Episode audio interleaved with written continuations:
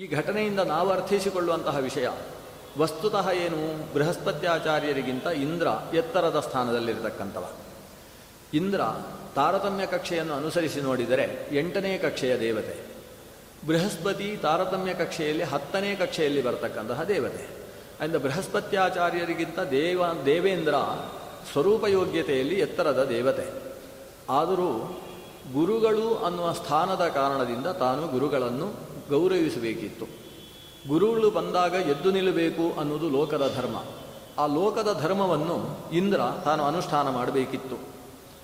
ಯಾವಾಗ ಹಿರಿಯರು ಬರ್ತಾರೆ, ಹಿರಿಯರು ಬರುವಾಗ ಚಿಕ್ಕವರು ಎದ್ದು ನಿಲ್ಲದೆ ಹೋದರೆ ಅವರ ಆಯುಷ್ಯ ಕ್ಷೀಣವಾಗ್ತದೆ ಅನ್ನೋದು ಧರ್ಮಶಾಸ್ತ್ರ.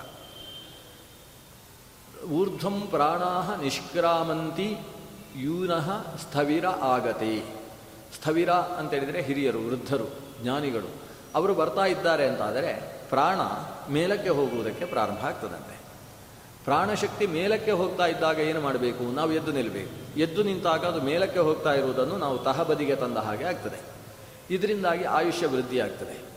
ನಾವು ಎದ್ದು ನಿಲ್ಲದೆ ಹೋದರೆ ಈ ಶರೀರದಿಂದ ಪ್ರಾಣ ಮೇಲಕ್ಕೆ ದಬ್ಬುತ್ತಾ ಇದೆ. ಆದರೆ ನಾವು ಎದ್ದು ನಿಂತು ಅದನ್ನು ಸ್ಥಿ- ಸ್ಥಿತಿಗೆ ತರ್ತಾ ಇಲ್ಲ. ಇದರಿಂದಾಗಿ ಆಯುಷ್ಯ ಕ್ಷೀಣವಾಗ್ತದೆ ಅಂತ. ಇಂದ್ರ ತಾನು ಎದ್ದು ನಿಂತು ಲೋಕಕ್ಕೆ ಹಿರಿಯರಿಗೆ ಹೇಗೆ ಗೌರವ ಸಲ್ಲಿಸಬೇಕು ಅನ್ನುವುದನ್ನು ತಿಳಿಸಬೇಕಿತ್ತು. ಆದರೆ ಇಂದ್ರ ಆ ಕೆಲಸ ಮಾಡಲಿಲ್ಲ. ಇದರ ಪರಿಣಾಮ ಏನಾಯಿತು ಅಂತ ಹೇಳಿದರೆ ಆತ ಭ್ರಷ್ಟಶ್ರೀಕನಾದ ಆತನ ಸಂಪತ್ತೇ ಕ್ಷೀಣವಾಗಿ ಹೋಯಿತು. ಒಂದು ಗುರುಗಳನ್ನು ಅವಮರ್ಯಾದೆ ಮಾಡಿದ ಕಾರಣದಿಂದ ಇಂದ್ರ ತನ್ನ ಸಮಗ್ರ ಸಂಪತ್ತನ್ನು ಕಳ್ಕೊಂಡ. ಅಸುರರು ಆಕ್ರಮಣ ಮಾಡಿ ಆತ ತನ್ನ ಸಂಪತ್ತನ್ನೆಲ್ಲ ಅಸುರರಿಗೆ ಬಲಿಕೊಟ್ಟು ತಾನು ನಿರ್ಗತಿಕನಾಗಿ ನಿಲ್ಲಬೇಕಾದಂತಹ ಪ್ರಸಂಗ ಬಂತು. ಇಷ್ಟಾದಾಗ ಹೋಗಿ ಚತುರ್ಮುಖ ಬ್ರಹ್ಮನ ಹತ್ರ ದೂರ ಹೇಳಿದ. ದೈತ್ಯರು ಎಲ್ಲ ನಮ್ಮ ಮೇಲೆ ಆಕ್ರಮಣ ಮಾಡಿ ನಮ್ಮ ಸಂಪತ್ತನ್ನೆಲ್ಲ ಅಪಹರಿಸಿದ್ದಾರೆ. ನಮಗೀಗ ಗತಿ ಇಲ್ಲ ಅನ್ನುವ ಪ್ರಸಂಗ ಆಗಿ ಹೋಗಿದೆ. ವಸ್ತುತಃ ಇಂದ್ರನಿಗೆ ದೇವಲೋಕ ಅನ್ನುವುದು ಆಧಿಪತ್ಯಕ್ಕೆ ಒಳಪಟ್ಟ ಜಾಗ. ಅಸುರರಿಗೆ ಅತಲ ವಿತಲ ಸುತಲಾದಿ ಪ್ರದೇಶಗಳನ್ನು ಚತುರ್ಮುಖ ಬ್ರಹ್ಮನೇ ಒದಗಿಸಿಕೊಟ್ಟಿದ್ದಾನೆ. ಅದು ನಿಮ್ಮ ದೇಶ. ದೇವಲೋಕಕ್ಕಿಂತ ಹೆಚ್ಚು ಸುಖಭೋಗಗಳುಳ್ಳಂತಹ ಸುತಲಾದಿ ಲೋಕಗಳು ಅದು ಅಸುರರಿಗೆ ಸಂಬಂಧಪಟ್ಟ ಲೋಕ. ಆದರೆ ಆಸುರಿ ಭಾವ ಏನಿರ್ತದೆ ಅಂದರೆ ನಮಗೆ ಇದ್ದದ್ದೆಲ್ಲ ಬೇಕು ಅನ್ನೋದು ಅವರ ಭಾವನೆ ಇರ್ತದೆ. ಅಂದರೆ ಅಸುರರಿಗೂ ದೈತ್ಯರಿಗೂ ವ್ಯತ್ಯಾಸ ಏನು? ವಸ್ತುತಃ ಅಸುರರು ಅಂದರೂ ದೈತ್ಯರು ಅಂದರೆ ಒಂದೇ. ದ್ವಿತೀಯ ಮಕ್ಕಳನ್ನು ದೈತ್ಯರು ಅಂತ ಕರಿತೇವೆ. ಸುರ ವಿರೋಧಿಗಳನ್ನು ಅಸುರರು ಅಂತ ಕರಿತೇವೆ. ಅಸುರರು ಅಂದರೆ ದಾನವರು, ಧನುವಿನ ಮಕ್ಕಳು ಆಗ್ಬೋದು, ಪಿಶಾಚಗಳು ಆಗ್ಬೋದು, ಯಕ್ಷರು ಆಗ್ಬೋದು. ಯಾಕಂದರೆ ಸುರರನ್ನು ವಿರೋಧಿಸುವವರು ಅಸುರರು. ಸುರರು ಮತ್ತು ಅಸುರರು ಇವರಿಬ್ಬರ ಮಧ್ಯದಲ್ಲಿ ಶಕ್ತಿಶಾಲಿಗಳು ಯಾರು ಅಂದರೆ ಅಸುರರು. ಯಾಕಂದರೆ ಮೂರು ಕಾರಣದಿಂದ ಅಸುರರಲ್ಲಿ ಸಾಮರ್ಥ್ಯ ಜಾಸ್ತಿ ಇದೆ.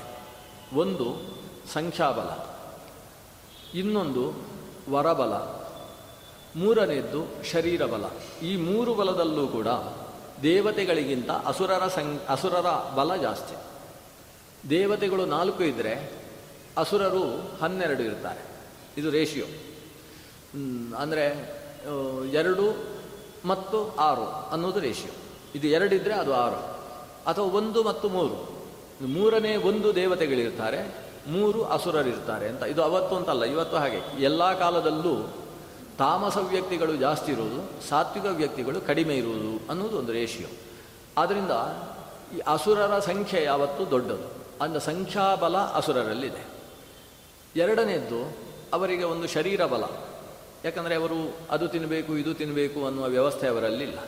ಯಾವುದು ಶರೀರಕ್ಕೆ ಬಲ ಕೊಡ್ತದೆ, ಅದನ್ನೆಲ್ಲ ತಿನ್ನುವಂಥವರು ಆದ್ದರಿಂದ ಅಸುರರಿಗೆ, ಅವರು ನರಭಕ್ಷಕರಾದ್ರಿಂದ ಅವರಿಗೆ ಶಾರೀರಿಕವಾದ ಬಲ ಜಾಸ್ತಿ. ದೈ, ದೇವತೆಗಳು ಹಾಗಲ್ಲ. ಅವರು ವ್ಯವಸ್ಥಿತವಾಗಿ ಒಂದಿಷ್ಟೇ ತಗೊಳ್ಳುವುದು ಅಂತ ವ್ಯವಸ್ಥೆಯುಳ್ಳವರು. ಆದ್ದರಿಂದ ಶರೀರ ಬಲ ದೇವತೆಗಳಲ್ಲಿ ಕಡಿಮೆ. ಇನ್ನೊಂದು ಅಸುರರಲ್ಲಿರುವ ಬಲ ಅಂತ ಹೇಳಿದರೆ ವರಬಲ. ಅವರು ಬ್ರಹ್ಮನನ್ನೋ ರುದ್ರನನ್ನೋ ಕುರಿತು ತಪಸ್ಸು ಮಾಡಿ ಒಳಗೆ ಸಾಯಬಾರ್ದು, ಹೊರಗೆ ಸಾಯಬಾರ್ದು, ಅವಧ್ಯನಾಗಬೇಕು.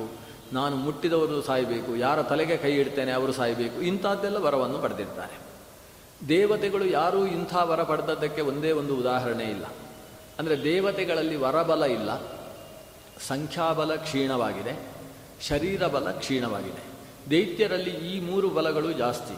ಆದ್ದರಿಂದ ದೈತ್ಯರು ಯಾವತ್ತೂ ದೇವತೆಗಳನ್ನು ಸೋಲಿಸ್ತಾರೆ. ಹಾಗಿದ್ದರೂ ದೇವತೆಗಳು ದೈತ್ಯರನ್ನು ಸೋಲಿಸುವುದಕ್ಕೆ ಕಾರಣ ಏನು ಅಂದರೆ ದೇವತೆಗಳಲ್ಲಿ ಒಂದೇ ಒಂದು ಬಲ ಇದೆ. ಅದು ಹರಿಬಲ. ಭಕ್ತಿ, ಭಗವಂತನಲ್ಲಿರುವ ಭಕ್ತಿ.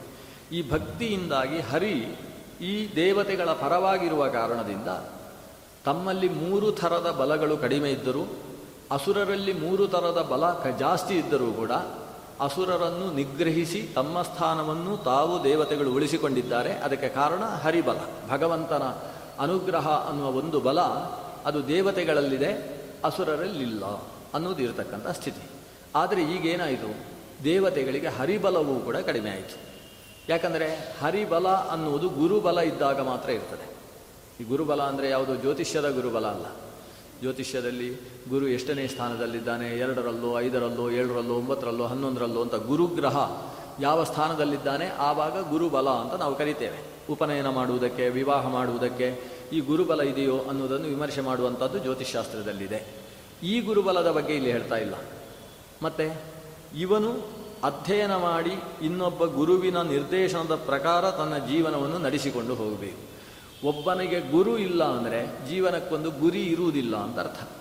ಆದ್ದರಿಂದ ಹೀಗೆ ನಡಿಬೇಕು ಅಂತ ನಿರೂಪಣೆ ಮಾಡುವ ಒಬ್ಬ ಗುರು ಪ್ರತಿಯೊಬ್ಬ ವ್ಯಕ್ತಿಯ ಜೀವನದಲ್ಲೂ ಕೂಡ ಅವಿಭಾಜ್ಯವಾದಂತಹ ಅಂಗ. ಈ ದೇವತೆಗಳಿಗೆ ಗುರುಸ್ಥಾನದಲ್ಲಿರತಕ್ಕಂಥವ ಬೃಹಸ್ಪತಿ. ಅಂತಹ ಬೃಹಸ್ಪತಿಯನ್ನೇ ಯಾವಾಗ ಇಂದ್ರಾದಿ ದೇವತೆಗಳು ಅವಮಾನಿಸಿದರು, ಆವಾಗ ಗುರು ಬಲ ಬೃಹಸ್ಪತಿ ಆಚಾರ್ಯರು ಅಂದರೆ ಗುರುಗಳು, ದೇವಗುರುಗಳು, ಅವರ ಬಲ ಇವರಿಗೆ ತಪ್ಪಿ ಹೋದ ಕಾರಣದಿಂದ ಹರೌರುಷ್ಟೇ ಗುರುಸ್ತ್ರಾತ ಗುರೌರುಷ್ಟೇ ನಕಶ್ಚನ ಅನ್ನೋ ಮಾತಿದೆ. ಹರಿ ಒಂದು ವೇಳೆ ಕೋಪಗೊಂಡ ಅಂತಾದರೆ, ಆವಾಗ ಗುರು ಆತನನ್ನು ರಕ್ಷಣೆ ಕೊಡಬಹುದು ಆದರೆ ಗುರುವೇ ಆತನ ಮೇಲೆ ಅನುಗ್ರಹದಿಂದ ದೂರನಾದ ಅಂತಾದರೆ ಆವಾಗ ಯಾರೂ ಕೂಡ ಅವನನ್ನು ರಕ್ಷಿಸುವುದಕ್ಕೆ ಸಾಧ್ಯ ಇಲ್ಲ. ಹಾಗಾಗಿ ಈಗ ದೇವತೆಗಳ ಗುರುಬಲ ಹೋಗಿದೆ ಆದ್ದರಿಂದ ಹರಿಬಲವೂ ಕೂಡ ಇಲ್ಲ ಅನ್ನುವ ಪರಿಸ್ಥಿತಿಯಾಗಿದೆ. ಹಾಗಾಗಿ ದೇವತೆಗಳು ಇವತ್ತು ದೈತ್ಯರ ಆಕ್ರಮಣಕ್ಕೆ ಒಳಗಾಗಿ ತಮ್ಮ ಐಶ್ವರ್ಯವನ್ನೆಲ್ಲ ಕಳೆದುಕೊಂಡಿದ್ದಾರೆ. ಈ ಸ್ಥಿತಿಯಲ್ಲಿ ಬ್ರಹ್ಮನ ಹತ್ರ ಹೋದ ಬ್ರಹ್ಮನಿಗೆ ಪಾಪ ಇವರದೆಲ್ಲ ಈ ದೂರು ಕೇಳುವುದೇ ಒಂದು ಕೆಲಸ. ಯಾಕಂದರೆ ಈ ದೇವತೆಗಳು ಬ್ರಹ್ಮನ ಮಕ್ಕಳು, ಅಸುರರು ಬ್ರಹ್ಮನ ಮಕ್ಕಳು. ಬ್ರಹ್ಮನ ಮಗನಾದ ಕಶ್ಯಪ ಪ್ರಜಾಪತಿಯಿಂದ ಅದಿತಿಯಲ್ಲಿ ಹುಟ್ಟಿ ಬಂದವರು ದೇವತೆಗಳಿದ್ದಾರೆ. ದಿತಿ ಧನು ಮೊದಲಾದ ದೇ ಪತ್ನಿಯಲ್ಲಿ ಹುಟ್ಟಿ ಬಂದವರು ದೈತ್ಯರಿದ್ದಾರೆ. ಅದರಿಂದ ಇವರಿಬ್ಬರು ಇವನಿಗೆ ಮೊಮ್ಮಕ್ಕಳೇ ಆಗಬೇಕು. ಹಾಗಾಗಿ ಚತುರ್ಮುಖ ದೇವತೆಗಳ ಹತ್ರ ಹೇಳ್ತಾನೆ, ದೈತ್ಯರಿಗೆ ಬುದ್ಧಿ ಹೇಳಿ ಪ್ರಯೋಜನ ಇಲ್ಲ. ಇದು ಸ್ವಯಂಕೃತ ಅಪರಾಧದಿಂದ. ನೀನು ಗುರುಗಳನ್ನು ಸರಿಯಾಗಿ ಇಟ್ಟುಕೊಂಡಿದ್ದರೆ ಗುರುಗಳ ಮಂತ್ರಬಲದಿಂದ, ಅವರ ನಿರ್ದೇಶನದಿಂದ ನೀನು, ನಿನ್ನ ದೇಶವನ್ನು ಚೆನ್ನಾಗಿ ಪಾಲನೆ ಮಾಡಬಹುದಿತ್ತು. ಆದರೆ ಇವತ್ತು ನಿನ್ನ ತ್ರಿವಿಷ್ಟಪವನ್ನು ನೀನು ಕಳೆದುಕೊಳ್ಳುವುದಕ್ಕೆ ಕಾರಣ ನೀನು ನೀನಾಗಿ ಗುರುಗಳನ್ನು ಅವಮಾನ ಮಾಡಿದ್ದು. ಆದ್ದರಿಂದ ನೀನು ಈಗ ಸದ್ಯಕ್ಕೆ ಮಾಡಬೇಕಾದ ಕೆಲಸ ಏನು ಅಂದರೆ, ಯಾವ ಬೃಹಸ್ಪತ್ಯಾಚಾರ್ಯರು, ನಿಮ್ಮ ಪುರೋಹಿತರು, ಅವರು ಕಾಣೆಯಾಗಿದ್ದಾರಲ್ಲ, ಆ ಸ್ಥಾನಕ್ಕೆ ಒಬ್ಬ ಪುರೋಹಿತರನ್ನು ನೀನು ತುಂಬಿಸಿಕೊಳ್ಬೇಕು. ಪುರೋಹಿತರ ಸಹಕಾರ ಇಲ್ಲ ಅಂತ ಹೇಳಿದರೆ ನೀನು ಮತ್ತೆ ದೈತ್ಯರಿಂದ ನಿನ್ನ ಸ್ಥಾನವನ್ನು ಪಡೆಯುವುದಕ್ಕೆ ಸಾಧ್ಯ ಇಲ್ಲ. ಮೊದಲು ಒಬ್ಬ ಪುರೋಹಿತನನ್ನು ಸೇರಿಸಿ. ಯಾರು ಪುರೋಹಿತರು? ನನಗೀಗ ಸಹಾಯ ಮಾಡತಕ್ಕಂತಹ ಪುರೋಹಿತರು ಯಾರಿದ್ದಾರೆ ಅಂತ ದೇವೇಂದ್ರನ ಹತ್ರವೇ, ದೇವೇಂದ್ರನೇ, ಬ್ರಹ್ಮನ ಹತ್ರವೇ ಕೇಳ್ತಾನೆ. ಆಗ ಬ್ರಹ್ಮ, ವಿಶ್ವಕರ್ಮ, ತ್ವಷ್ಟೃ ಪ್ರಜಾಪತಿ ಯಾರಿದ್ದಾನೆ? ಆ ತ್ವಷ್ಟೃ ಪ್ರಜಾಪತಿಯ ಮಗನಾದಂತಹ ವಿಶ್ವರೂಪ ಅನ್ನುವ ಆಚಾರ್ಯ ಇದ್ದಾನೆ. ಆ ವಿಶ್ವರೂಪನಲ್ಲಿ ಹೋಗಿ ನಮ್ಮ ಪೌರೋಹಿತ್ಯವನ್ನು ನಿರ್ವಾಹ ಮಾಡಬೇಕು ಅಂತ ನೀವು ಕೇಳ್ರಿ. ಯಾಕಂದರೆ ವಿಶ್ವರೂಪ ಮೂರು ವೇದಗಳನ್ನು ಚೆನ್ನಾಗಿ ಅಧ್ಯಯನ ಮಾಡಿದ ಮೂರು ತಲೆಯ ವ್ಯಕ್ತಿ. ವಿಶ್ವರೂಪನಿಗೆ ತ್ರಿಶಿರ ಅಂತ ಹೆಸರು. ಅವನಿಗೆ ಮೂರು ತಲೆ. ಮೂರು ತಲೆಯಲ್ಲಿ ಒಂದು ತಲೆಯಲ್ಲಿ ಋಗ್ವೇದ ಬರ್ತದೆ, ಇನ್ನೊಂದು ತಲೆಯಲ್ಲಿ ಯಜುರ್ವೇದ ಬರ್ತದೆ, ಮೂರನೇ ತಲೆಯಲ್ಲಿ ಸಾಮವೇದ ಬರ್ತದೆ. ಮೂರು ವೇದಗಳನ್ನು ಏಕಕಾಲದಲ್ಲಿ ಉಚ್ಚರಿಸಬಹುದಾದಂತಹ ಒಬ್ಬ ತ್ರಿವೇದಿ ವ್ಯಕ್ತಿ ಅಂತ ಹೇಳಿದರೆ ವಿಶ್ವರೂಪ. ಅಂತಹ ವಿಶ್ವರೂಪ ಶಾಸ್ತ್ರಾರ್ಥ ಸಂಪನ್ನನಾಗಿದ್ದಾನೆ. ಜೊತೆಗೆ ಮಂತ್ರ ಮತ್ತು ತಂತ್ರ ಎರಡರಲ್ಲೂ ಕರಗತಿ ಎಂಬುದನ್ನು ಪಡೆದಿದ್ದಾನೆ. ಅಂಥ ವ್ಯಕ್ತಿಯನ್ನು ನೀನು ಬೃಹಸ್ಪತಿಯ ಸ್ಥಾನದಲ್ಲಿ ನಿಮ್ಮ ಪುರೋಹಿತನನ್ನಾಗಿ ನೇಮಿಸಿಕೊಳ್ಳಬೇಕು. ಈ ಚತುರ್ಮುಖನ ಆದೇಶವನ್ನು ಪಡೆದ ಇಂದ್ರ ಅಗ್ನಿಯಾದಿ ದೇವತೆಗಳ ಜೊತೆಗೆ ವಿಶ್ವರೂಪಾಚಾರ್ಯರ ಮನೆಗೆ ಹೋಗ್ತಾನೆ. ವಿಶ್ವರೂಪಾಚಾರ್ಯ ತನ್ನ ಪ್ರಾತಃಕಾಲೀನ ಸಂಧ್ಯಾದ್ಯನುಷ್ಠಾನವನ್ನು ಮುಗಿಸಿ ಅಗ್ನಿ ಪ್ರತಿಷ್ಠೆ ಮಾಡಿ ಅಗ್ನಿಯಲ್ಲಿ ಆ ಪ್ರಾತಃಸವನವನ್ನು ಮುಗಿಸಿದ್ದಾನೆ. ಪ್ರಾತಃಸವನ ಅಂದರೆ ಸೋಮರಸವನ್ನು ಹಿಂಡಿ ಸೋಮದ ಆಹುತಿಯನ್ನು ಬೆಳಗಿನ ಹೊತ್ತು ಕೊಟ್ಟಾಗಿದೆ. ಇಷ್ಟು ಹೊತ್ತಿಗೆ ದೇವತೆಗಳು ಬಂದು ನಮ್ಮ ಪೌರೋಹಿತ್ಯದ ಜವಾಬ್ದಾರಿಯನ್ನು ತಾವು ವಹಿಸಿಕೊಂಡು ನಮ್ಮನ್ನು ಉದ್ಧರಿಸಬೇಕು ಅಂತ ಪ್ರಾರ್ಥನೆ ಸಲ್ಲಿಸ್ತಾರೆ. ಆಗ ವಿಶ್ವರೂಪ ಮೊದಲು ಒಪ್ಪಿಕೊಳ್ಳುವುದಿಲ್ಲ. ಅದು ಹೇಳ್ತಾನೆ, ವಿಗರ್ಹಿತಂ ಧರ್ಮಶೀಲೈ ಬ್ರಹ್ಮವರ್ಚ ಉಪವ್ಯಯಂ. ಕಥಂ ಪೃಚ್ಛತಿ, ನೀವು, ನೀವೆಲ್ಲ ನನ್ನ ಹತ್ರ ಪುರೋಹಿತನಾಗು ಅಂತ ಕೇಳ್ತಾ ಇದ್ದೀರಲ್ವಾ? ತುಂಬ ಕಷ್ಟದ ಕೆಲಸ ಇದು. ಯಾಕಂದರೆ ಧರ್ಮಶೀಲರು ಅದನ್ನು ಒಳ್ಳೆಯ ಕೆಲಸ ಅಂತ ಕರೆಯುವುದಿಲ್ಲ. ವಿಗರ್ಹಿತಂ ಧರ್ಮಶೀಲೇಶಿ ಧರ್ಮಶೀಲರು ಈ ಪೌರೋಹಿತ್ಯವನ್ನು ಸ್ವಲ್ಪ ದೂರ ಇಡ್ತಾರೆ. ಅಷ್ಟೇ ಅಲ್ಲ, ಬ್ರಹ್ಮವರ್ಚ ಉಪವ್ಯಯಂ. ಇದು ಬ್ರಹ್ಮವರ್ಚಸ್ಸನ್ನು ನಾಶ ಮಾಡತಕ್ಕಂತಹ ಕೆಲಸ ಆಗಿದೆ. ಆ ಕೆಲಸದಲ್ಲಿ ನೀನು ಬರಬೇಕು ಅಂತ ನನ್ನನ್ನು ನೀವು ಕೇಳ್ತಾ ಇದ್ದೀರಿ. ನಾನು ಹೇಗೆ ಮುಂದುವರಿಯಲಿ ಅಂತ ಪ್ರಶ್ನೆ ಮಾಡ್ತಾರೆ. ಇದು ಸ್ವಲ್ಪ ನಮ್ಮನ್ನು ದಾರಿ ತಪ್ಪಿಸ್ತಕ್ಕಂತಹ ಸ್ವರೂಪದಲ್ಲಿದೆ. ವಿಶ್ವರೂಪ ಹೇಳುವಾಗ ಪೌರೋಹಿತ್ಯ ಅನ್ನೋದು ಧರ್ಮಶೀಲರು ದೂರ ಇಟ್ಟಿರತಕ್ಕಂತಹ ಕೆಲಸ, ಜೊತೆಗೆ ಬ್ರಹ್ಮವರ್ಚಸ್ಸನ್ನು ನಾಶ ಮಾಡತಕ್ಕಂತಹ ಕೆಲಸ ಅನ್ನುವ ಒಂದು ಮಾತು ಇಲ್ಲಿ ಕಾಣಿಸ್ತದೆ. ಇದರ ಬಗ್ಗೆ ಆಚಾರ್ಯರ ತಾತ್ಪರ್ಯ, ವ್ಯಾಖ್ಯಾನಕಾರರ ವಿವರಣೆ ಇದೆ. ಯಾಕೆ ವಿವರಣೆಯನ್ನು ಕೊಟ್ಟರು ಅಂದರೆ, ಪೌರೋಹಿತ್ಯ ಮಾಡಬಾರ್ದು ಅಂತ ಈ ವಾಕ್ಯದ ಅಭಿಪ್ರಾಯ ಅಂತ ಆದರೆ, ಪ್ರಪಂಚದಲ್ಲಿ ಜನರಿಗೆ ಪುರೋಹಿತರು ಸಿಗದೇ ಹೋಗುವ ಒಂದು ಪ್ರಸಂಗ ಬರ್ತದೆ. ಆದರೆ ಪುರೋಹಿತರಿಲ್ಲದೆ ಲೋಕದ ವ್ಯವಹಾರ ನಡೆಯುವುದಿಲ್ಲ ಹಾಗಾದರೆ ಪೌರೋಹಿತ್ಯ ಮಾಡುವುದು ಅನ್ನೋದು ಗೃಹಸ್ಥನಿಗೆ, ಅದರಲ್ಲೂ ಬ್ರಾಹ್ಮಣನಿಗೆ ಸಂಬಂಧಪಟ್ಟ ಒಂದು ಕರ್ತವ್ಯವಾಗಿದೆ. ಯಜನಂ ಯಾಜನಂ ಚೈವ ಅಧ್ಯಯನಂ ಅಧ್ಯಾಪನಂ ತಥಾ ದಾನಂ ಪ್ರತಿಗ್ರಹಶ್ಚೇತಿ ಷಡ್ಕರ್ಮಾಣಿ ಅಗ್ರಜನ್ಮನಃ ಅಂತ ಆರು ಕರ್ಮಗಳು ಬ್ರಾಹ್ಮಣನಿಗಿದೆ. ಅದರಲ್ಲಿ ಯಜನ, ಯಾಜನ ಅಂದರೆ ಪೌರೋಹಿತ್ಯವೂ ಕೂಡ ಆತನ ಕರ್ಮದಲ್ಲಿ ಸೇರಿದೆ, ಕರ್ತವ್ಯ ಕರ್ಮದಲ್ಲಿ ಸೇರಿದೆ. ಅವನು ಇದು ಬ್ರಹ್ಮವರ್ಚಕ್ಕೆ ಉಪವ್ಯಯಾದದ್ದು, ಧರ್ಮಶೀಲರು ದೂರ ಇಟ್ಟದ್ದು ಅಂತೇಳಿ ಪೌರೋಹಿತ್ಯ ಮಾಡದೇ ಹೋದರೆ ಇನ್ನು ಉಳಿದವರಿಗೆ ಉತ್ಕರ್ಷ ಸಾಧನ ಇಲ್ಲ ಅನ್ನುವ ಪ್ರಸಂಗ ಬಂದು ಹೋಗ್ತದೆ. ಆದ್ದರಿಂದ ಇಲ್ಲಿ ಪೌರೋಹಿತ್ಯವನ್ನು ಬೈದದ್ದು ಅಂದರೆ ಅದರ ಅರ್ಥ ಪೌರೋಹಿತ್ಯ ಮಾಡುವ ವ್ಯಕ್ತಿ ಎಚ್ಚರವಾಗಿರಬೇಕು ಅನ್ನುವ ಸೂಚನೆ ಅಷ್ಟೇ. ಇದು ಎರಡು ಕೆಲಸದ ಬಗ್ಗೆಯೂ ಭಾರಿ ಜಾಗ್ರತೆ ಹೇಳ್ತಾರೆ. ಒಂದು ಪೌರೋಹಿತ್ಯ, ಮತ್ತೊಂದು ಪುರಾಣ ಪ್ರವಚನ. ಇವತ್ತು ಬ್ರಾಹ್ಮಣರು ನಡೆಸುವ ಎರಡು ಕೆಲಸದ ಬಗ್ಗೆಯೂ ಎಷ್ಟು ಕಟುವಾಗಿ ಹೇಳ್ತಾರೆ ಅಂದರೆ ನಿನಗೆ ನರಕಕ್ಕೆ ಹೋಗಬೇಕು ಅಂತ ಮನಸ್ಸಿದ್ರೆ ಪೌರೋಹಿತ್ಯ ಮಾಡು ಅಂತ ಹೇಳ್ತಾರೆ. ನರಕಾಯ ಮತಿಶ್ಚೇತ್ತೇ ಪೌರೋಹಿತ್ಯಂ ಸಮಾಚಾರ ಅಂತ. ಇನ್ನೊಂದು ಹೇಳ್ತಾರೆ, ಪುರಾಣಾರ್ಥಂ ವದನ್ಯಾತಿ ನರಕಂ ನಾತ್ರ ಸಂಶಯ. ಅವ ಪುರಾಣ ಪ್ರವಚನ ಮಾಡ್ತಾನೆ ಅಂದರೆ ನರಕಕ್ಕೆ ಹೋಗ್ತಾನೆ ಅನ್ನೋದರಲ್ಲಿ ಸಂಶಯವೇ ಇಲ್ಲ. ಬ್ರಾಹ್ಮಣ ಲೋಕೋಪಕಾರಕವಾಗಿ ಬದುಕುವುದಕ್ಕಿರುವ ಎರಡು ಮಾರ್ಗಗಳನ್ನೇ ಇಷ್ಟು ಕಟುವಾಗಿ ಶಾಸ್ತ್ರದಲ್ಲಿ ನಿರಾಕರಿಸಿದ್ದಾರೆ. ಈ ನಿರಾಕರಿಸಿದ್ರ ಹಿನ್ನೆಲೆ ಏನು? ಪೌರೋಹಿತ್ಯ ಮಾಡಬೇಡ, ಪುರಾಣ ಪ್ರವಚನ ಮಾಡಬೇಡ ಅಂತ ಅದರ ಅರ್ಥ ಅಲ್ಲ. ಕೆಲವು ಶಬ್ದ ಏನು ಹೇಳುತ್ತೆ? ಶಬ್ದ ಹೇಳಿದ್ದೇ ಶಬ್ದದ ಅರ್ಥ ಅಲ್ಲ. ಅದರ ತಾತ್ಪರ್ಯ ಏನಿದೆ? ಯಾವ ಭಾವದಿಂದ ಶಬ್ದ ಹೇಳಿದ್ದಾರೆ? ಅದು ಶಬ್ದದ ಅರ್ಥವಾಗ್ತದೆ. ನಾನು ಮೆಜೆಸ್ಟಿಕ್ಕಿಗೆ ಸೈಕಲಲ್ಲಿ ಹೋಗ್ತೇನೆ ಅಂತ ಮಗ ಹೇಳ್ತಾನೆ. ಅಪ್ಪ ಹೇಳ್ತಾನೆ, ಬೇಡ, ಮಳೆ ಬರ್ತಾ ಇದೆ. ಅದು ಬೇರೆ. ಅವೆನ್ಯೂ ರೋಡು ಅಂತ ಹೇಳಿದರೆ ಸಿಕ್ಕಾಬಟ್ಟೆ ಕಳಸಿಪಾಳ್ಯ ಎಲ್ಲ ಅಲ್ಲಿ ಹೋಗಬೇಡ. ಸೈಕಲಲ್ಲಿ ಹೋದರೆ ಆಕ್ಸಿಡೆಂಟ್ ಆದಿತ್ತು ಹೋಗಬೇಡ. ಇಲ್ಲ, ಏನು ತೊಂದರೆ ಇಲ್ಲ. ನಾನು ಸೈಕಲಲ್ಲೇ ಹೋಗೋದು ಅಂತ ಹಠ ಇಡ್ತಾನೆ. ಕೊನೆಗೆ, ಅಪ್ಪ, ಹೋಗಿ ಸಾಯು ಅಂತ ಹೇಳ್ತಾನೆ. ಹೋಗಿ ಸಾಯು ಅಂತ ಹೇಳಿದರೆ ಇವ ವಿಷ ತಗೊಂಡು ಹೋಗೋದಿಲ್ಲ ಮಗ. ಯಾಕಂದರೆ ಹೋಗಿ ಸಾಯು ಅಂತ ಶಬ್ದ ಬಳಸಿದ್ದು ಹೌದು. ಆದರೆ ಶಬ್ದಕ್ಕೆ ಏನು ಶಬ್ದ ಹೇಳುತ್ತೋ ಅದು ಶಬ್ದದ ಅರ್ಥ ಅಲ್ಲ. ಮತ್ತು ಶಬ್ದವನ್ನು ಯಾವ ತಾತ್ಪರ್ಯದಿಂದ ಬಳಸಿದ್ದೇವೋ ಅದು ಆ ಶಬ್ದದ ಅರ್ಥ. ಹೋಗಿ ಸಾಯು ಅಂದರೆ ನೀನು ಹೋಗಬೇಡ. ಹೋದರೆ ತೊಂದರೆ ಆಗುತ್ತೆ. ಇಷ್ಟು ಆ ಶಬ್ದದ ತಾತ್ಪರ್ಯ. ಆ ತಾತ್ಪರ್ಯದಲ್ಲಿ ಈ ಶಬ್ದವನ್ನು ಬಳಸಿದ್ದಾರೆ ಅನ್ನೋದು ವಾಸ್ತವವಾದದ್ದು. ಹಾಗೆ ಇಲ್ಲೂ ಕೂಡ ಶಬ್ದದ ಬಳಕೆಯ ಹಿನ್ನೆಲೆಯಲ್ಲಿ ತಾತ್ಪರ್ಯ. ನರಕಾಯ ಮತಿಶ್ಚೇತ್ತೇ ಪೌರೋಹಿತ್ಯಂ ಸಮಾಚಾರ. ಈ ಮಾತು ಯಾಕೆ ಹೇಳಿದರು? ಪೌರೋಹಿತ್ಯ ಮಾಡುವುದು ಲೋಕಕ್ಕೆ ಭಾರಿ ಕ್ಷೇಮಂಕರವಾದ ಕೆಲಸ.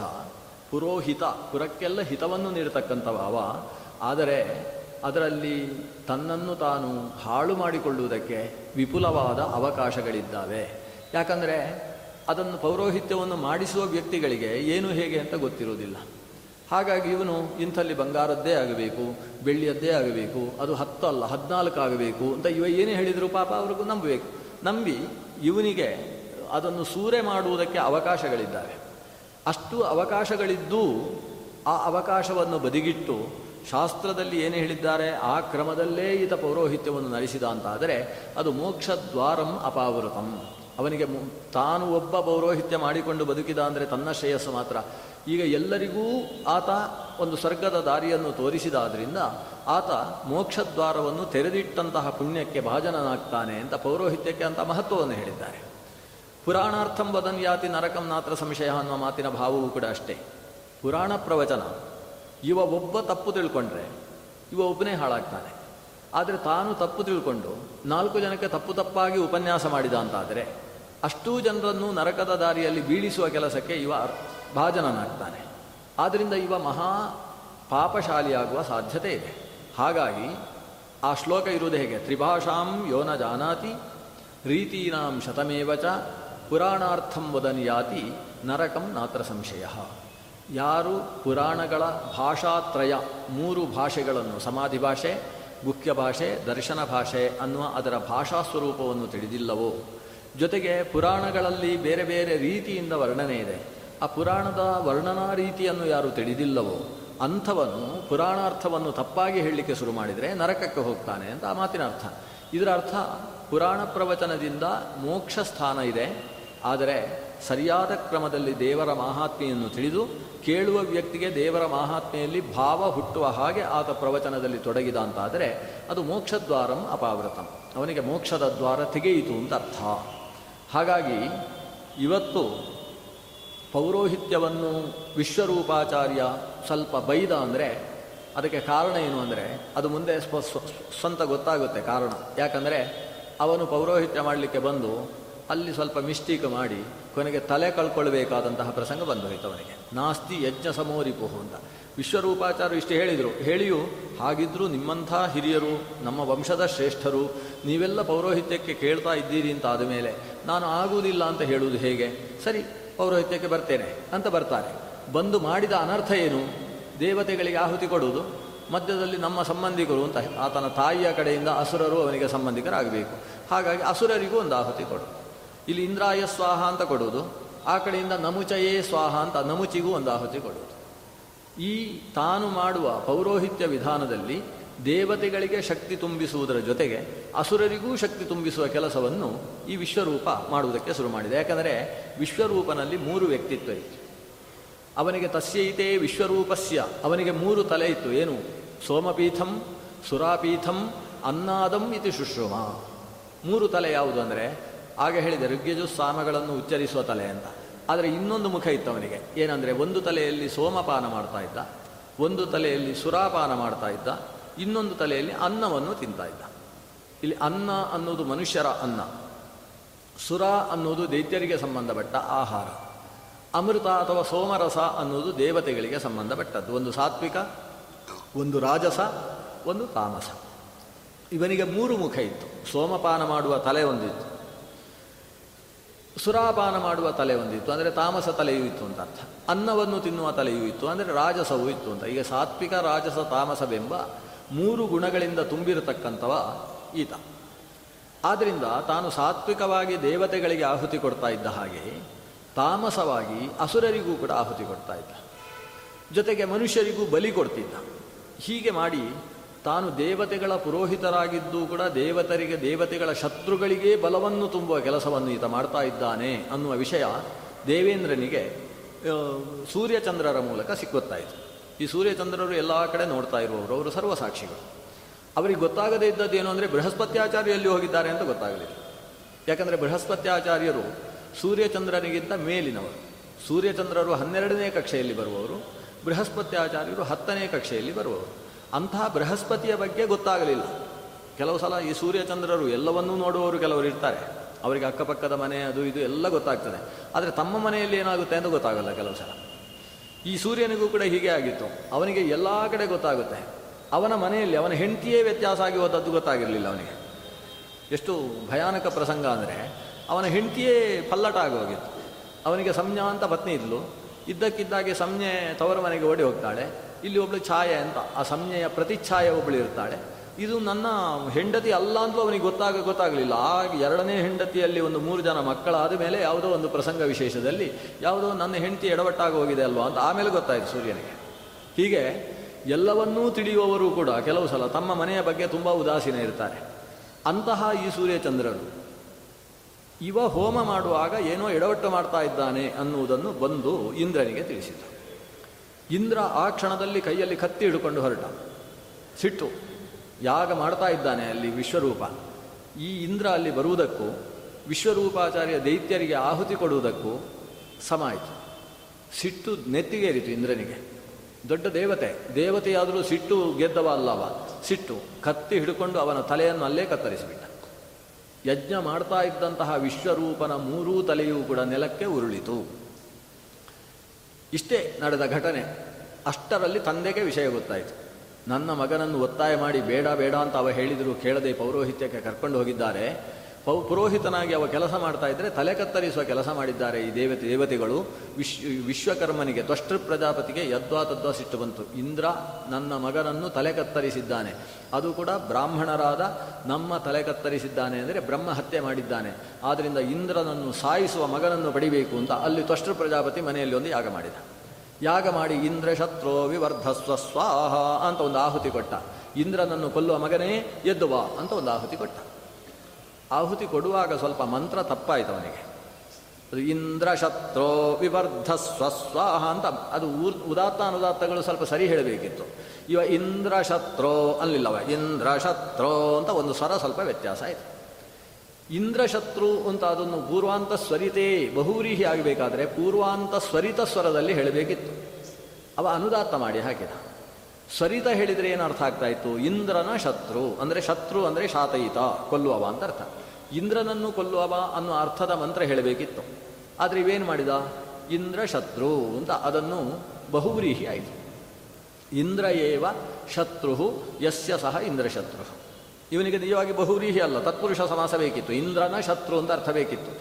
ಆದರೆ ಇಂದ್ರನೇ ಶತ್ರುವಾಗಿ ಉಳ್ಳವ ಶತ್ರು ಅಂದರೆ ನಾಶಕ. ಇಂದ್ರನೇ ನಾಶಕನಾಗಿ ಉಳ್ಳವ ಎದ್ದು ಬಾ ಅನ್ನುವ ರೀತಿಯ ಮಂತ್ರ ಸ್ವಲ್ಪ ಎಡವಟ್ಟ ಇತ್ತು ಈ ಜಾಸ್ತಿ ಪೌರೋಹಿತ್ಯ ಮಾಡಿದರೂ ಕೂಡ ಇದೇ ಸಮಸ್ಯೆ. ಮಂತ್ರ ಕೆಲವು ಸಲ ಎಡವಟ್ಟಾಗುತ್ತೆ. ಹೊಸದಾಗಿ ಅಪರೂಪಕ್ಕೆ ಪೌರೋಹಿತ್ಯ ಮಾಡುವಾಗ ಜಾಗೃತೆಯಾಗಿ ಪೂರ್ವಾವಲೋಕನ ಮಾಡ್ಕೊಂಡು ಬರ್ತಾರೆ. ಈ ಮಾಡಿ ಮಾಡಿ ಅಭ್ಯಾಸ ಆದರೆ ತಪ್ಪು ತಪ್ಪಾಗಿಯೇ ಬಾಯಲ್ಲಿ ಬರುತ್ತೆ. ಇಲ್ಲಿ ಒಂದು ಸ್ವರ ವ್ಯತ್ಯಾಸವಾದ ಕಾರಣದಿಂದ ಯಥೇಂದ್ರ ಶತ್ರು ಸ್ವರತೋಪರಾಧಾತ್ ಸ್ವರದಲ್ಲಿ ಆದ ಅಪರಾಧದಿಂದ ಇಂದ್ರನ ಶತ್ರು ಹುಟ್ಟಲಿಲ್ಲ ಇಂದ್ರನೇ ಶತ್ರುವಾಗಿ ಉಳ್ಳವ ಹುಟ್ಟಿದ. ಇಂದ್ರನಿಂದ ಸಾಯಬೇಕಾದ ಮಗ ಹುಟ್ಟಿದ, ಆದರೆ ಅಸಾಮಾನ್ಯನಾದ ಮಗ ವೃತ್ರ ಅನ್ನುವ ಹೆಸರಿನಲ್ಲಿ ಆತ ಬೆಳೆದ. ಆತ ಅದ್ಭುತವಾದ ಜ್ಞಾನಿ, ವಿಶಿಷ್ಟವಾದ ಭಗವದ್ಭಕ್ತ ಭಗವಂತನ ಪರಮ ಭಕ್ತ, ದೊಡ್ಡ ಜ್ಞಾನಿ. ಅದರ ಜೊತೆಗೆ ಅಪ್ಪನ ಹತ್ರ ಕೈ ಮುಗಿದು ಕೇಳಿದ, ನಾನು ಮಾಡಬೇಕಾದ ಕೆಲಸ ಏನು ಅಂತ ಹೇಳ್ರಿ. ಇಂದ್ರನನ್ನು ಕೊಂದು ಬಾ ಅಂತ ಈ ಅಪ್ಪ ಹೇಳಿದ. ಅಷ್ಟು ಹೇಳಿದ್ದೇ ತಡ. ಈತ ಕೈಯಲ್ಲಿ ನಾನಾ ರೀತಿಯ ಅಸ್ತ್ರಗಳನ್ನು ಹಿಡ್ಕೊಂಡು ಮುಂದೆ ಸಾಗಿದ. ಅವನ ಜೊತೆಗೆ ಸಮಗ್ರ ದೈತ್ಯ ಸಮುದಾಯವೂ ಕೂಡ ಸೇರಿಕೊಂಡಿತು. ಅವರೆಲ್ಲರ ಬಲದಿಂದ ವಿಶ್ವರೂಪಾಚಾರ್ಯನನ್ನು ಸಂಹಾರ ಮಾಡಿದ ಇಂದ್ರನನ್ನು ಮುಗಿಸಿಬಿಡಬೇಕು ಅಂತ ವೃತ್ರಾಸುರ ಹೊರಟ. ಇದಿಷ್ಟಕ್ಕೆ ಇವತ್ತು ಅನುಸಂಧಾನ ನಿಲ್ಲಿಸಿಕೊಳ್ಳೋಣ. ಇಲ್ಲಿ ಪ್ರಮುಖವಾದ ವಿಷಯವನ್ನು ನಾನು ಇವತ್ತು ಉಪನ್ಯಾಸದಲ್ಲಿ ಹೇಳಲಿಲ್ಲ ಮುಖ್ಯವಾದ ವಿಷಯ ಏನು ಅಂದರೆ, ವಿಶ್ವರೂಪಾಚಾರ್ಯರು ಯಾವಾಗ ಪುರೋಹಿತರಾಗಿ ಬಂದರೂ, ಬಂದವರು ಮೊದಲು ಮಾಡಿದ ಕೆಲಸ ಏನು ಅಂದರೆ, ನಾರಾಯಣ ವರ್ಮವನ್ನು ಉಪದೇಶ ಮಾಡಿತ್ತು ನಾರಾಯಣ ವರ್ಮದ ಬಗ್ಗೆ ನಾಳೆ ಹೇಳಬೇಕು ಅಂತ ನಾನು ಸಂಕಲ್ಪ ಮಾಡಿದ್ದೇನೆ. ಹಾಗಾಗಿ ಅದು ಅತ್ಯಂತ ಅಪೇಕ್ಷಿತವಾಗಿರತಕ್ಕಂತಹ ಪುಣ್ಯಪ್ರದವಾದಂತಹ ವಿಷಯ. ಹಾಗಾಗಿ ನಾಳೆ ನಾರಾಯಣ ವರ್ಮದ ಒಂದು ಚಿಂತನೆಯನ್ನು ನಡೆಸಿ ವೃತ್ರಾಸುರನ ಅದ್ಭುತ ಪರಾಕ್ರಮ ಮತ್ತು ಆತನ ಹರಿಭಕ್ತಿಯ ಹಿನ್ನೆಲೆ ಏನು ಅನ್ನುವುದರ ವಿಷಯವನ್ನು ನಾಳೆ, ನಾಳೆಯೂ ಐದು ಮುಕ್ಕಾಲರಿಂದ ಆರು ಮುಕ್ಕಾಲು ಐದು ಮುಕ್ಕಾಲರಿಂದ ಆರು ಮುಕ್ಕಾಲರ ತನಕ ನಾಳೆ ಸೇರಿದಾಗ ಉಳಿದ ವಿಷಯವನ್ನು ಗಮನಿಸೋಣ. ಶ್ರೀಕೃಷ್ಣಾರ್ಪಣ ಮಸ್ತು.